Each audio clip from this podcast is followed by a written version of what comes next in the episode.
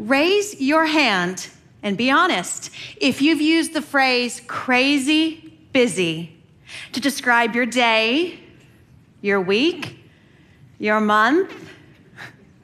I'm an emergency room doctor, and crazy busy is a phrase you will never hear me use. And after today, I hope you'll stop using it too.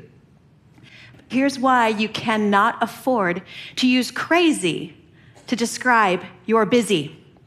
Because when we are in what I refer to as crazy busy mode, we are simply less capable of handling the busy. Here's what happens. Your stress hormones rise and stay there. Your executive function in the prefrontal cortex declines. That means your memory, your judgment, your impulse control deteriorate, and the brain areas for anger and anxiety are activated. Do you feel that? Here's the thing. You can be as busy as an emergency department without feeling like you're crazy busy. How? By using the same tactics that we use. Our brains all process stress in similar fundamental ways, but how we react to it has been shown by research to be modifiable, whether it's emergencies or just daily, day in, day out stress. Now contrast crazy busy mode with how I think of us in the E R, ready mode. Ready mode means whatever comes in through those doors, whether it's a multiple car pileup or a patient having chest pain while stuck in an elevator or another patient with an item stuck where it shouldn't be when you know you're dying to ask. Yeah. Even on those days when you would swear you were being punked, we're not afraid of it. Because we know that whatever comes in through those E R double doors, that we can handle it, that we're ready. That's ready mode. We've trained for it, and you can too. Here's how.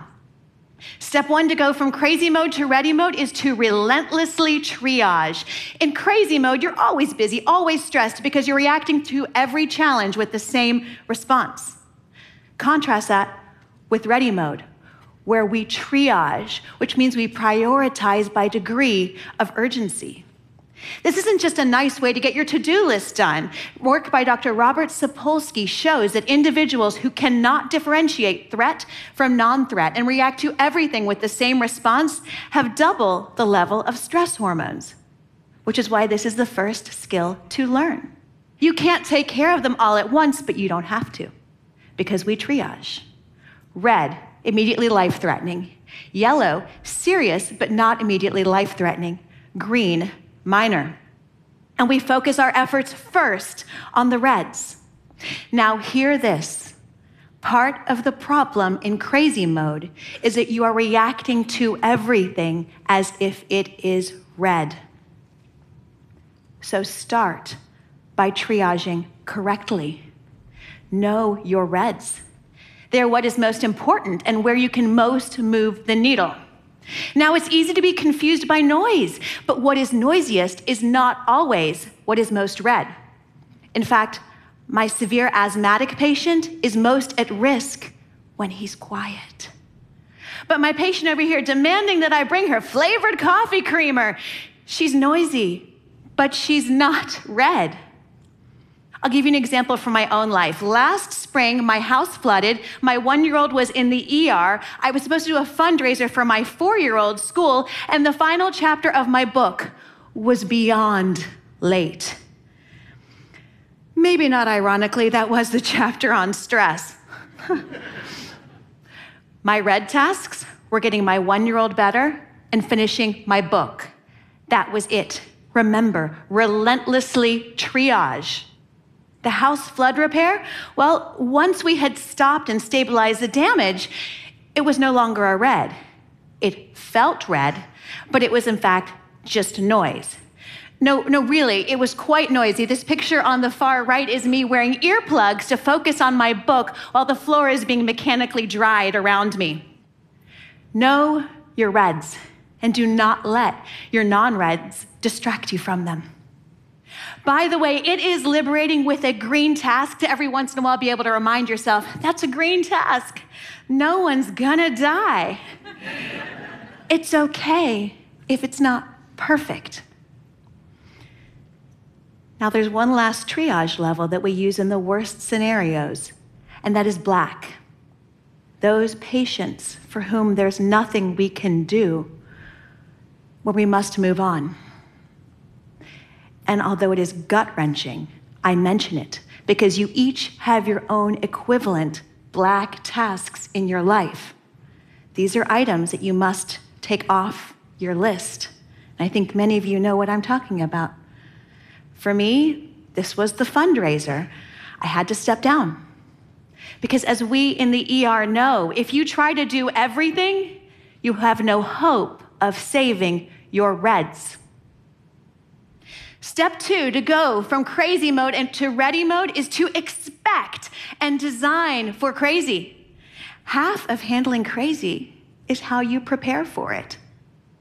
So if step one, we triage, step two, we design to make those tasks easier to do.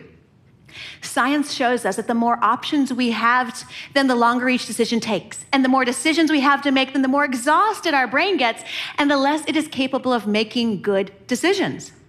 Which is why this step two is about finding ways to reduce your daily decisions. Here are four easy examples you can use in your daily lifestyle. Plan. Plan your entire week's meals on the weekend so that when it's Wednesday at six p m and everyone's hangry and requesting pizza, you have no decisions to make to get a healthy meal on the table. Automate. Never leave anything to remember that you could automate, whether it's scheduling it as recurring or saved list or recurrent purchases. Co-locate. When it comes to exercise, store all the equipment that you need for a certain activity together, charged and ready, so you don't spend energy looking for it. And decrease temptations. For anyone driven by sugar cravings, anyone? Say aye, go ahead. That itself is its own form of crazy mode and self-medication for crazy mode, but stop working your willpower. Design differently. If a food is out of immediate reach, such that you have to use a stool to reach it, even when it's chocolate, study participants ate seventy percent less without thinking about it. I know, let that sit for a second. Design to make the choices you wish to make easier. Which brings us to the third step, to go from crazy mode to ready mode, and that is to get out of your head. Come with me, different story. I'm working in a small satellite E R. When a woman comes in in labor, I realize that the cord is wrapped, not once, but twice around the baby's neck, and I'm the only doctor. I was scared, but I couldn't let it derail me. Because you see, we all get nervous, we all get scared, but it's what you do next that matters. That first feeling isn't the problem. It can be an important sign. The problem comes when we let it derail us, when that internal monologue starts and we catastrophize and we start to get that tunnel vision. That's how you think when you're in crazy mode, and you cannot solve anything that way. Now, I promise to come back to this story, but first, how do I get out of my own head? There are many tactics that you may hear, but for me, I find it best in the moment to actively put my focus on someone else, to deliberately make myself see the person in front of me, see myself in the arena with them. What do they need? What do they fear? And how can I help? This may sound like a whole lot of warm and fuzzy to you, but it's not. In fact, research shows that when you prime your brain with what is essentially compassion, we disrupt that tunnel vision and internal monologue. You widen your perception so your brain can actually take in broader information so you see more possibilities and can make better decisions. Try it. Know that your internal monologue can derail you. And realize that when you get out of your own head, you get out of your own way. Now, what happened to that baby? I focused not on my fear, but on the mother and the baby and what they needed me to do. Got the cord off of the baby's neck, and a healthy, screaming, kicking baby arrived just as a dad ran in from the parking lot. "Hi, you have a son. I'm Doctor Daria. Congratulations. You want to cut the cord?" And for a moment, the strong cries of a newborn drowned out the beeps and the sirens that are the normal sounds of the E R. But there was also something else. Because when I walked back out of that mother's room, I saw several of my other patients hovering nearby.